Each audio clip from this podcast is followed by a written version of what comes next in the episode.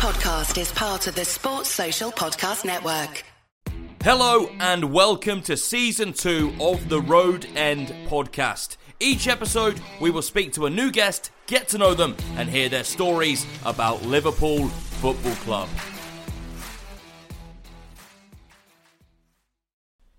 Hi everyone, and welcome to Season two of the Road End Podcast. Today, I'm joined by former Red, Stephen Wright. Stephen was part of the brilliant youth set-up in the late nineties before moving to the first team and being part of the historic era under Gérard Houllier. Okay, Stephen, thanks for joining. How are you, mate? Very well, pal. Very well. You? Good to see you. It feels like forever since I've seen you, since I've seen your face. A load of people say that. As I say, I'm, um, bloody hell, I'm over at Liverpool hell of a lot, you know what I mean? Especially with the academy and that, where obviously the role that I, I play down there, so yeah. Yeah, well, I'm going to come into that shortly, but let, let's start with, obviously, the earlier days. You moved to Liverpool. How old was you when you actually signed for the club? Um, it was it was back then. I was I was nine years of age. Came in, uh, what was classed as the academy then. It was called the School of Excellence with Steve Heighway. That's when it started. So, yeah, in and around local areas. So, my area was Bootle, Bootle Ways. We had a scout there, Jamie McAuley. And as I say, it, was, it went from there. You made your debut, um, if I remember right, it's against Stoke in that mad eight nil game, which I've never seen happen again. What was it like when you come on the pitch? It was just a great experience. I think I think it, it came when I was the least expecting. Obviously, I, I think I had a couple of other chances earlier on as well, maybe the year before as well. It was good good for, the obviously, the academy and the pathway for, for obviously, the following players. You replaced Markus Babbel, is that right? Not a bad sub, is it? Yeah, he was. He was at a, He was brilliant with me, as I say. He was. He was such a class himself. Uh, Carragher as well, and and Sami Hyypiä and Stéphane Henchoz. You know, coming into the team and such big players like themselves and the stature of you know the international careers that they had and you know the time when they were with us. You know, really good adversaries to, to our football club, and they helped me a lot. What was it like playing next to Carragher then? He was one of the first and original. I, I, I think I got sat down around about, it was, you know, just, I think it was first year Whitey. And Steve Heighway sat like loads of us down and watching the first team just as Jamie just got into it. We sat down and watched them and Steve was asking questions, Steve Heighway this was, and just said, listen, you know, Stevie G, uh, Paul Ince, and, and they're the ones to look at. And he always said to me, Jamie Carragher, and I didn't get it at the time. Because I thought, he's only just gone into the first team.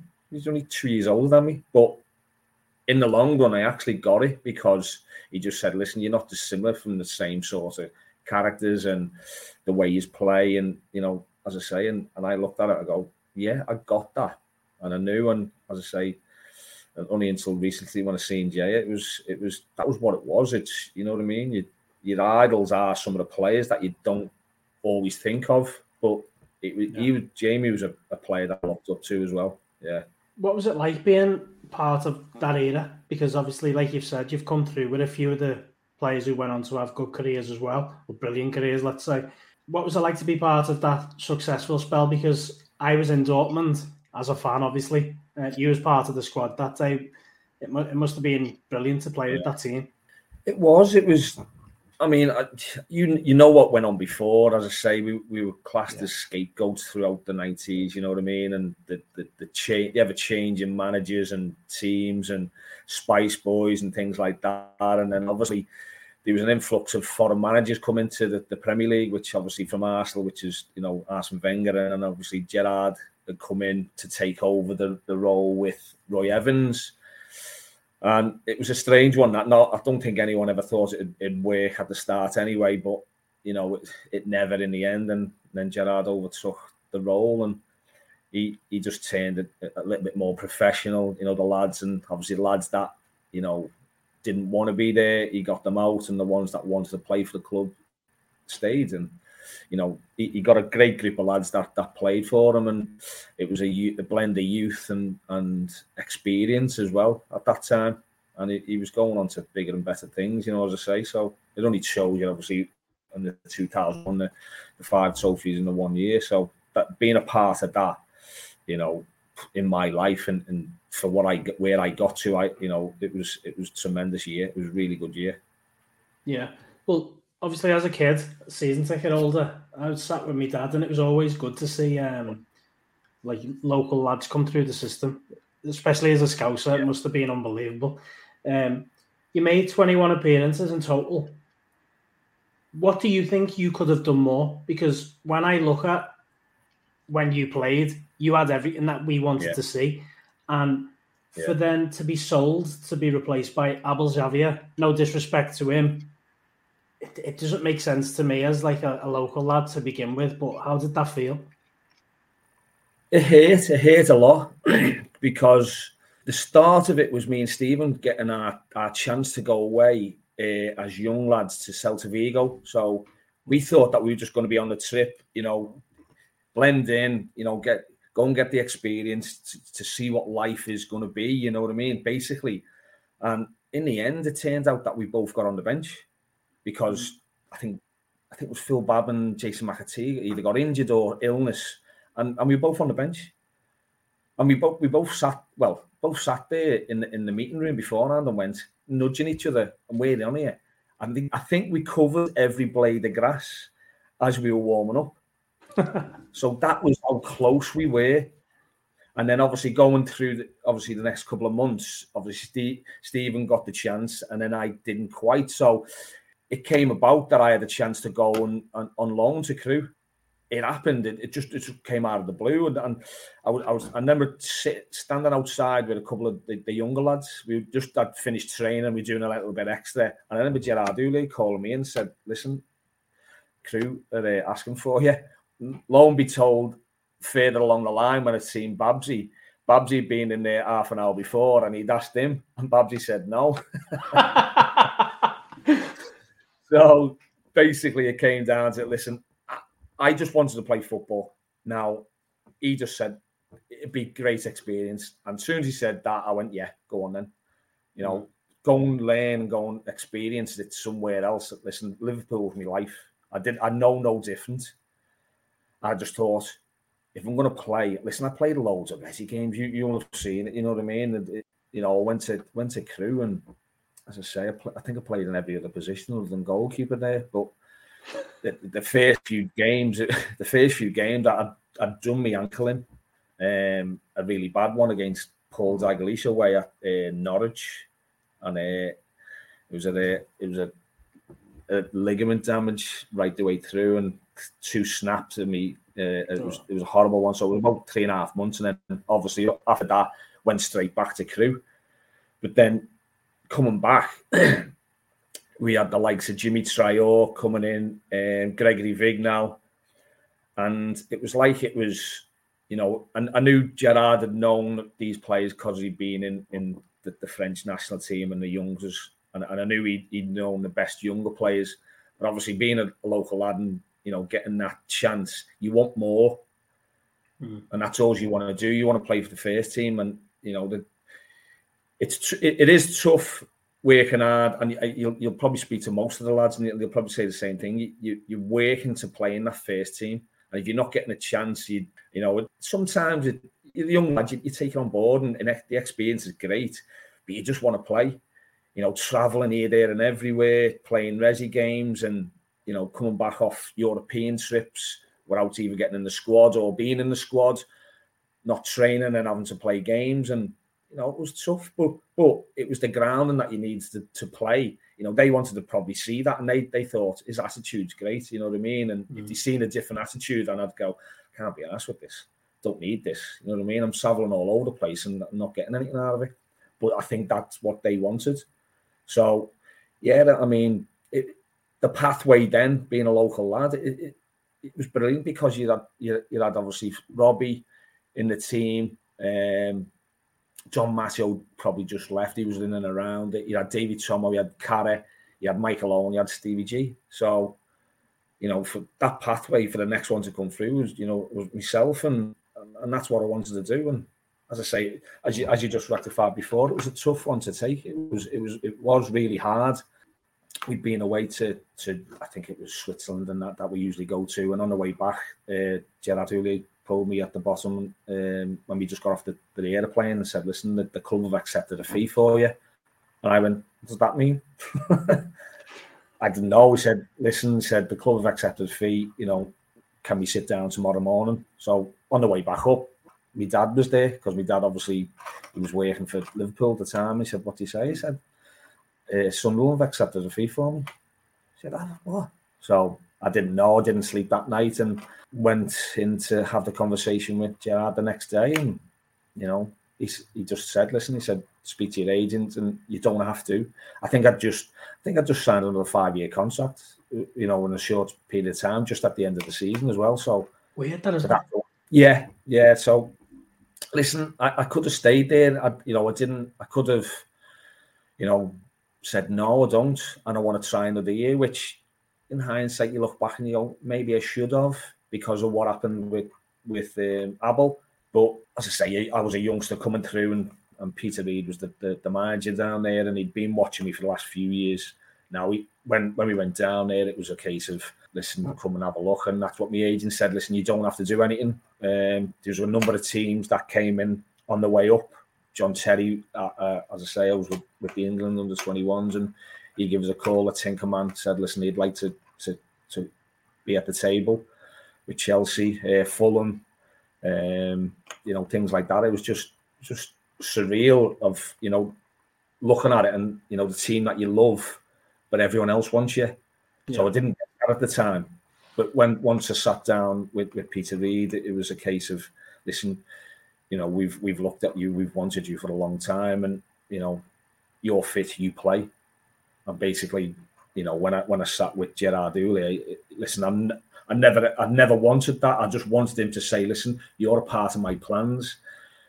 But I asked the question of, listen, am I am I in your plans going forward, or is Abel, you know what I mean, a lot older than me? You know, and I just thought, that's the way our, our football club's going. And, you know, it wasn't a nice nice feeling, but that's the way it was. You know, I wanted to play. I got I got the bug. I got, got the love of playing in front of the fans. And, you know, I wanted to be, to be at Liverpool. But to sat with Peter Reid, it was, it was a different story, you know, what he said to me and what they loved. It was... you know, what I wanted from, from Liverpool, which I yeah. never got. I've seen the story with Carragher when he's he lost his marbles about it, didn't he? He couldn't get his head round it, why they sold you. You know, you, you want everyone to do well. You want your, your teammates to do well, not just that you, the lads that are from local areas. And, and no, don't, no disrespect to, to Abel, you know what I mean? He, he was a lot older. He was from he was from the other side, which we always say with the Everton side. And I always thought I'd done... well, and, and listen, you'll have you'll, you'll hear it from some of the other players. You know, you're the young lad, so you'll you'll always be, you know, drafted to the side. Anyone comes in. I always remember that the game season before uh, at the end of the season where we played Ipswich away and we won five nil, was it? Carrow suspended, so I went to left back, and Abel Xavier came in at right back his first game, and he scored, and I and, and I knew straight away what was going to happen. I knew he was going to stay in the team, Carragher come back in at left back, and me going to sit on the bench. I knew straight away. And and, and if you got that in your head, then you know beforehand what, what's going to happen. So that was a tough one to take. And then obviously never got back in. And and then obviously it came, we were near the end of the season. And obviously that's the, the road, you know, he pulled me at the end of the season, which was, it was, it was, you know, everyone says, listen, could you have lasted another year? Probably, yeah, but, you know, I was, what, twenty, just turning twenty-one, and I, and I wanted to play. I wanted to play more. You know, I, yeah. Resi football, you know, got got the best of me, and, you know, you sometimes getting niggles and injuries that you didn't want because, you you know, you're frustrated a little bit, but, you know, to get into the first team and having, you know, such a period of time in there as well. Yeah. Obviously, it came about when Tomo came into the first team as well, so I don't know whether that had a, a, a different aspect on it as well. Mm. Take me back to training with the first team then. Obviously, you sort of come through similar time as Stevie. Um, yeah. Did you just know he was going to hit that next level? Yeah, yeah. He he had something, as I say, we you know when players around you. It was like when we, we, we were growing up with Michael. Michael was always destined to be the, into our first team straight away. But that that fueled the rest of the, the, the young lads as well at, at the same age, you know, that we had our, you know, the years below and the years above. You know, the pathway is there for us. So if you're doing well and you're you're strong and you show what they want, then you'll go in.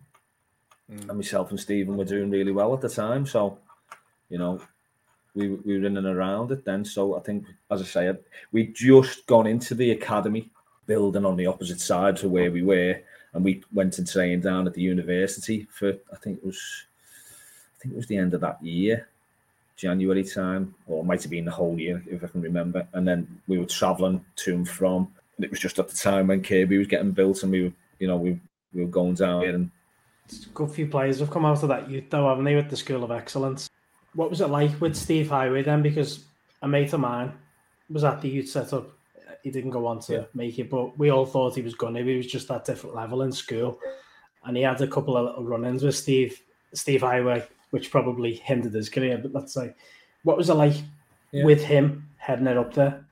Listen, I've heard loads, and my cousin um, Derek was was was at Liverpool, and he says the same thing as his mum and dad. But it, it was just his mentality of getting the best out of us.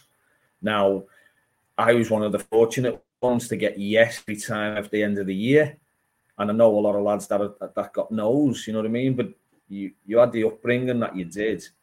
Now prove to us that I'm wrong, if you know what I mean, which that's what he wanted from, from a lot of players that left us. And some did, some didn't. And, you know, that was the way it was. It was, you know, as I said, it was more Hughie and Hughie McAuley and, and Dave Shannon were the ones that, you know, were in and around you, you know, best friend and arm round the shoulder. And sometimes Hughie, a bit of both. Dave was your best mate, where Steve, you know, when he was around, the standards went shot up. So you always knew. And what? Don't I'm not saying that when when Hughie and Dave wasn't there. I think when Steve comes around, everyone starts getting nervous because he was the head. He fronted it up, and you know, the the man in the stature of what he's won at our football club. You know what I mean? You look at him, you go, bloody hell. But yeah, that was just the way it was. You know what I mean? I don't think Steve. I don't think Steve done it on purpose, but it was his job, and his, you know, he couldn't take everyone. That's, you know, and I, I've seen, you know, close friends and mates that I grew up since they were nine, ten years of age, you know what I mean, get get released at, at the later stages. So it is what it is, and, you know, it, it's how you take it. Do, you know, do you know, you know what I mean? Do those players know that they were, you know, they were going to get released, you know what I mean, in their own heads? If, if you'd actually sat them down and gone, listen, could you have done better? Did you know? Did you know at the time? Or you just don't know. Just don't know until you sit, sit them down one-on-one. And... Who was the best player you played with that didn't go on to make it? We had a few good players in our in, in our team, probably younger. Like like said, Mano, you know, David Mannix. Yeah. I think, you know, obviously he was, you know, he was a couple of years below us, but obviously he was the next one to come through, like a Stephen Gerrard, and you know what I mean? He was play, he was coming to play in some of the games that we were playing against our resis and things like that. So, and I think more so probably injuries hindered him. Mm. Um, we had Michael Yates, who's in our in our uh, academy now. He was a very good player at a young age. You know, had a good career at other other clubs and other venues, and as I say, up in Scotland. But again, you know, there's there's, there's loads that you could say. There is, you know what I mean? It's how it works, you know. The, and I, I've spoken to a lot of boys and a lot of lads that that went away from us, and he said it's not the same. The professionalism's mm. never the same. And I said, well, you got treated like royalty with with us. You know what I mean? It was, if we had players, you know, he didn't worry about the Evertons, the, the Man Uniteds, them games. He always worried about the Berries, the Wiggins, uh, Huddersfields, all the teams that we play over there. And he always said, we know if you're going to be a good player and go on to bigger and better things into our resis, into the first team, by seeing you in them in them fixtures, because first of all you have to match them for, you know, for the endeavour and, and what you have, and you, your your skill levels should come through because you're at Liverpool Football Club, you know. So yeah, yeah. Moving on to the Sunderland time, then I won't I won't talk too much about your other clubs because obviously it's a Liverpool podcast. But when you went to Sunderland, you had a good run in the team. You, the first season, I think you played in enough every game. Yeah. But then the typical thing of happens, a um, couple of big injuries, and then it's difficult getting back in the side. How is it to, for obviously for us? We've played Sunday League, all these levels. They're not compared to it. Um, how difficult mm. is it mentally as a footballer when you suffer such a like big injury like you did? Listen, I I see it in a different way as other people. Some people can't get their heads around it. The way I played, you know, the way I played, I was all yeah. uh, full in your face, you know, winner takes all, that sort of thing. And, you know, if it's a fifty-fifty, I know I'm going to win it. I want to win it. Now, I was very loyal to the managers that I played for. Some of the things that I look back now and, you know, I look at this day and age and the stats and the, the sports science around all the players now, I'd have probably got help nowadays, you know, going back. Listen, I was playing with injections. I was playing with, you know, shouldn't shouldn't have played in games. Um, but listen, it's a tough, tough world. You know, someone takes your place, then it's tough to get back into that place. In your head, you're thinking, okay, I want to get back. The manager's saying, listen, my job's on the line. Listen, I need you to play. You know, with physio, listen, he, you know, be it like, yeah, not a problem. That's the way I always was with the managers that I've played for. And when I look back at it, listen, if I go back again tomorrow to the start, I'd do exactly the same thing because those people have, have given me love data from them.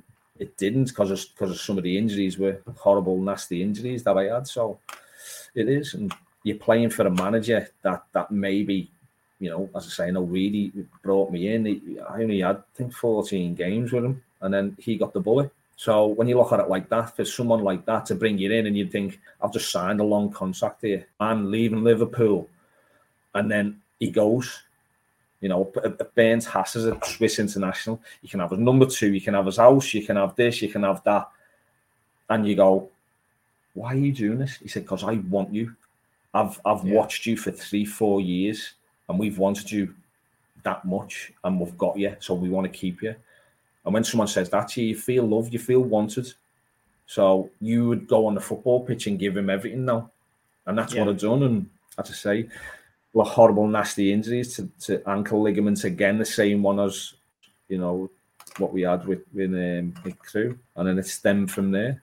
You know, the ongoing, you know, as I say, Wilkinson, Sergeant Wilco, as we call him, came in. And as I say, and then Mick McCarthy and then Roy Keane. It's, it, it's tough, listen. Mentally, injury, it was a case of, listen, my missus knew because I've been with the same missus now, my wife now. So it was, she knew, she knew in my head that, listen, the only way he copes with it is I went on a drink. And that, listen, I was never a plonk here, nothing like that. Listen, I had a, a, I loved the drink. It was at, at the times that when I could. But it was how I coped the first twenty-four hours, you know what I mean? I, she knew that I'd be, I'd go out and then I'd go the next day.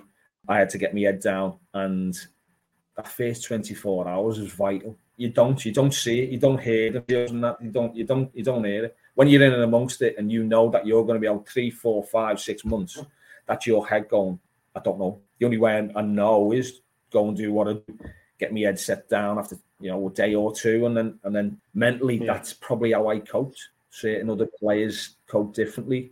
You mentioned Roy Keane. What was it like being in the dressing room with him as the gaffer? Because obviously the stories we hear, he's a lunatic. Born in Liverpool, you you, you grow up to to not hate or despise. Listen, they're our, they're our rivals. Now, every yeah. time we played against Man United, listen, you know you know that the game, that's the game. That's the game you want to play in. I'd, I'd just got over an injury, just getting over an injury. So him coming in, I'm thinking, yeah, like, sit down, you know what I mean? New regime. Go again. And he came in, and listen, when he spoke, everyone sat down and, and you know, respected. I, I respect him. What what what an absolute player that in his in his lifetime, one of the best midfielders in Europe at the time for, for Man United. And he wanted me to go out on loan and get a get a little bit of fitness. We sat down, listen, I face to face, and listen, he's, you know, you're one of my players. You wanted to, I'd like to see you. So got me out on loan to Stoke at the time, who then went up the end of that season, first time in the Premier League. So was playing really well for Stoke, um, done okay. And I, I, I think I had six months left on my contract coming back. But Stoke wanted to sign me. So Stoke spoke to my agent, wanted to do a deal. And I went, yeah, get it done. They're doing okay up there at Sunderland at the time. So, yeah, it was it was one of them. And he wouldn't let me go. Roy Keane stopped it and said, no, you're going to be a... You're going to be a big player for us. You, you've been winning. You're going to be like a new player to us, so a new signing. So they got in Andy Griffin, I think, from Newcastle at the time. So that that road had gone. So the time that I had the period where I went no to my agents, like get the, get the deal done. No, Roy Keane said no. You got six months left. Come and fight for your place. So I went fine. Got back. It was the January, so it was the first weekend coming into the the F A Cup. Dwight York, um, who else? Andy Cole was there coming into the, the training for the two or three days before, and I said, "Righty, you know what I mean? It's like a new player having a new player back because he had a, quite a few injuries." So perfect, great time going in. Come to Saturday uh, squad time, I wasn't even in the squad. How does that make sense? So, talk me through that. Yeah, don't know. It was it was a it was a real that that was like a dagger to the heart. You know what I mean? It, you know, asking for your back and and then doing what you do, and then my head just went. I, I just as we were on our way out, I just said, "I'll see you Monday." I didn't even see the game. Walked straight out of the, the, the stadium. Um, see you Monday. Yeah. Wow. So I wasn't in the squad. You know, it's, it was a tough one to take, you know, bringing me back. And then I, you just don't get what. And then sat down and I just, I asked him, well, why? Why? And I, I didn't get a proper answer. He just said, fight for your place. And then with a phone call going mm. the night before, the lad, they, the lads had already travelled. Um, and it was P R, um, personal assistant from Roy Keane. Stephen, um, Roy wants you down. And I went, what for? So I've been in a squad. Well, I've been in a couple of squads and on the bench and stuff like that, but not made, never played. So I thought, he's just taking me down here to take the piss out of me here. So um, ended up starting. ended up starting next to Johnny Evans. And we won. Madness. Madness. Mad. Mad. Well, let's move on to Wrexham then. So Rob McElhenney and Ryan Reynolds, they've invested heavily in the men's and the women's team now. They've gone up as champions. Um, what was your thoughts when you, obviously this is your previous club, so what was your thoughts when they were linked to taking over? Because I just thought it was a bit of a P R stunt. Yeah, I think everyone did. From some of the stories beforehand, I think they went to have a look at another club um, along the lines of, you know, history-wise, and I think I think Chesterfield was mentioned. I don't know how true it was.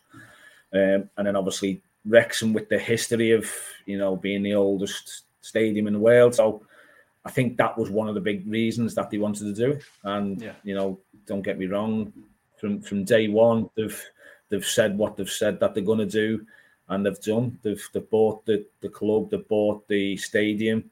So and now they're doing the image rights to Wrexham in eighteen sixty-four, and they're doing good things. You know, I played there, and it was it, a tough place, tough place. But what it's give, it's give a group of fans, the town, or now what is, is a city, hope. You know, it's give that, you know, something to look forward to, and you know, it's it, it's been it's it's always been a harsh times over in Wrexham, but this now it's just. The women's game, the men's game. My son actually plays for Wrexham. He's a first-year scholar. If they win tomorrow, they win the league as well. So they'll get paraded on Saturday, which, you know, that'll be great to see. You know, so it, it, there's good things happening, you know. And, you know, what they've said at the start, they didn't even know each other, Mad. you know, the, the, the episodes. And that's what I didn't know. I, I thought they knew each other, but they've come together and... You know, they've, they've they've got a club there with it's steeped in history, and you know that's all you're hearing over here. That's you know the people are always upbeat, like our city is when, when Liverpool are upbeat. Obviously, when Everton aren't, it's a, it's a different place, but it's brought it's brought the, the community together as well. Yeah. Paul Mullen seems to be the main man. It's good to have a Scouser doing well and getting so much publicity on it. Get everywhere, don't we?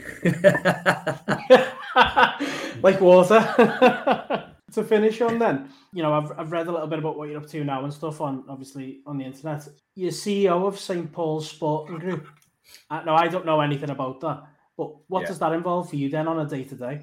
It started off, two lads that I'd known for quite some time now, who had the business partners, and basically they, they just said, listen, you've you, over the years, you've got a good knowledge and entrepreneurial role. And the reason behind it was to educate young and up-and-coming sports people, you know what I mean? I, I, I, all I kept hearing was, listen, we'll look after your money. You just sort yourself out your pitch and stuff like that. And I was like, yeah, fine. But I'm still hearing that now.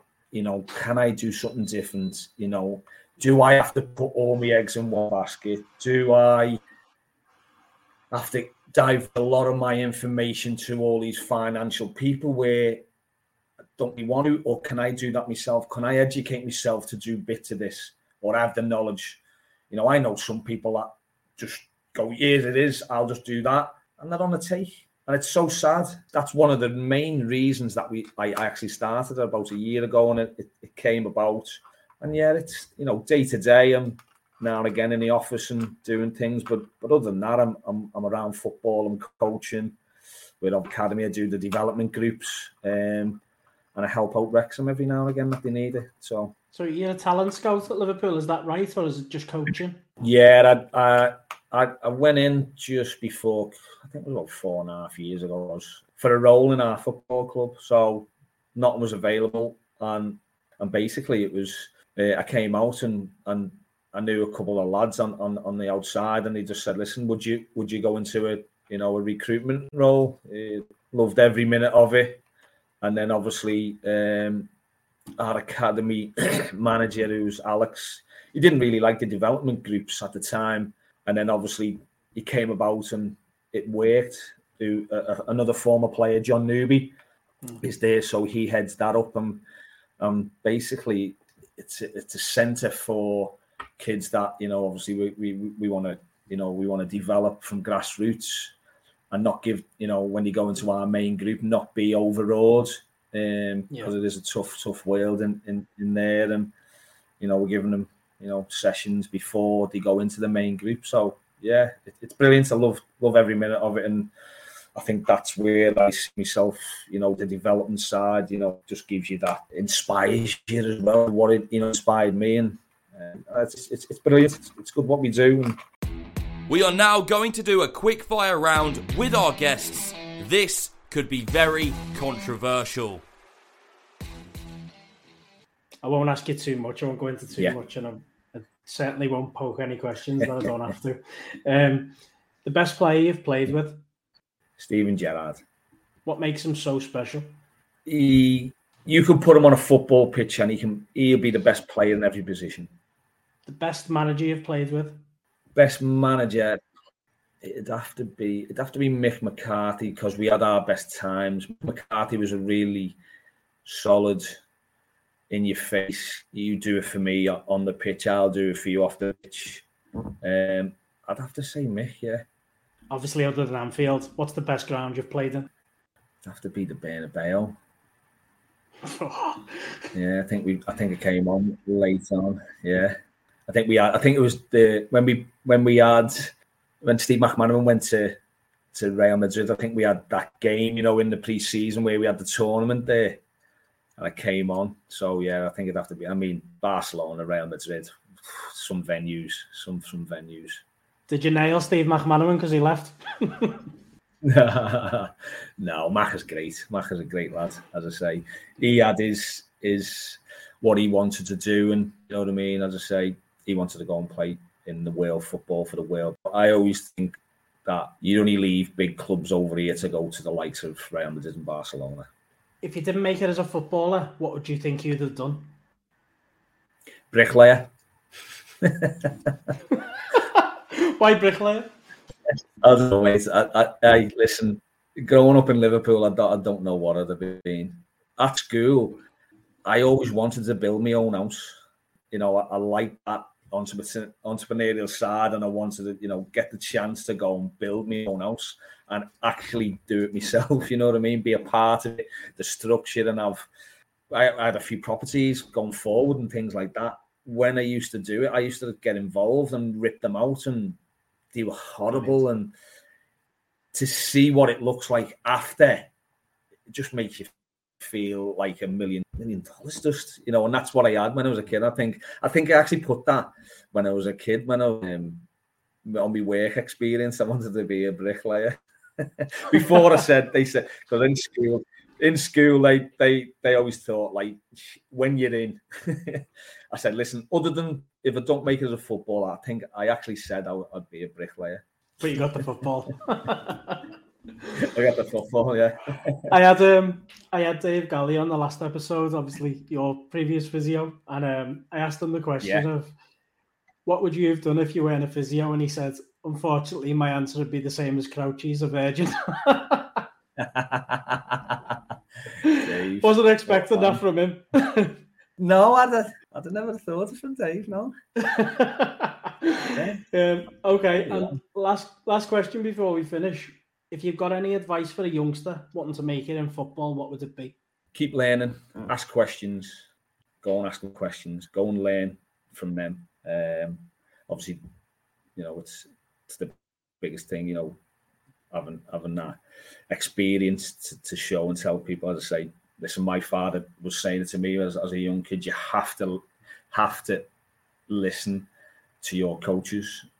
And bloody hell, I had one of the best, didn't I, Steve Heighway, who was, you know, what he won at our football club. So, yeah, it was, I think, asking questions. Always have questions.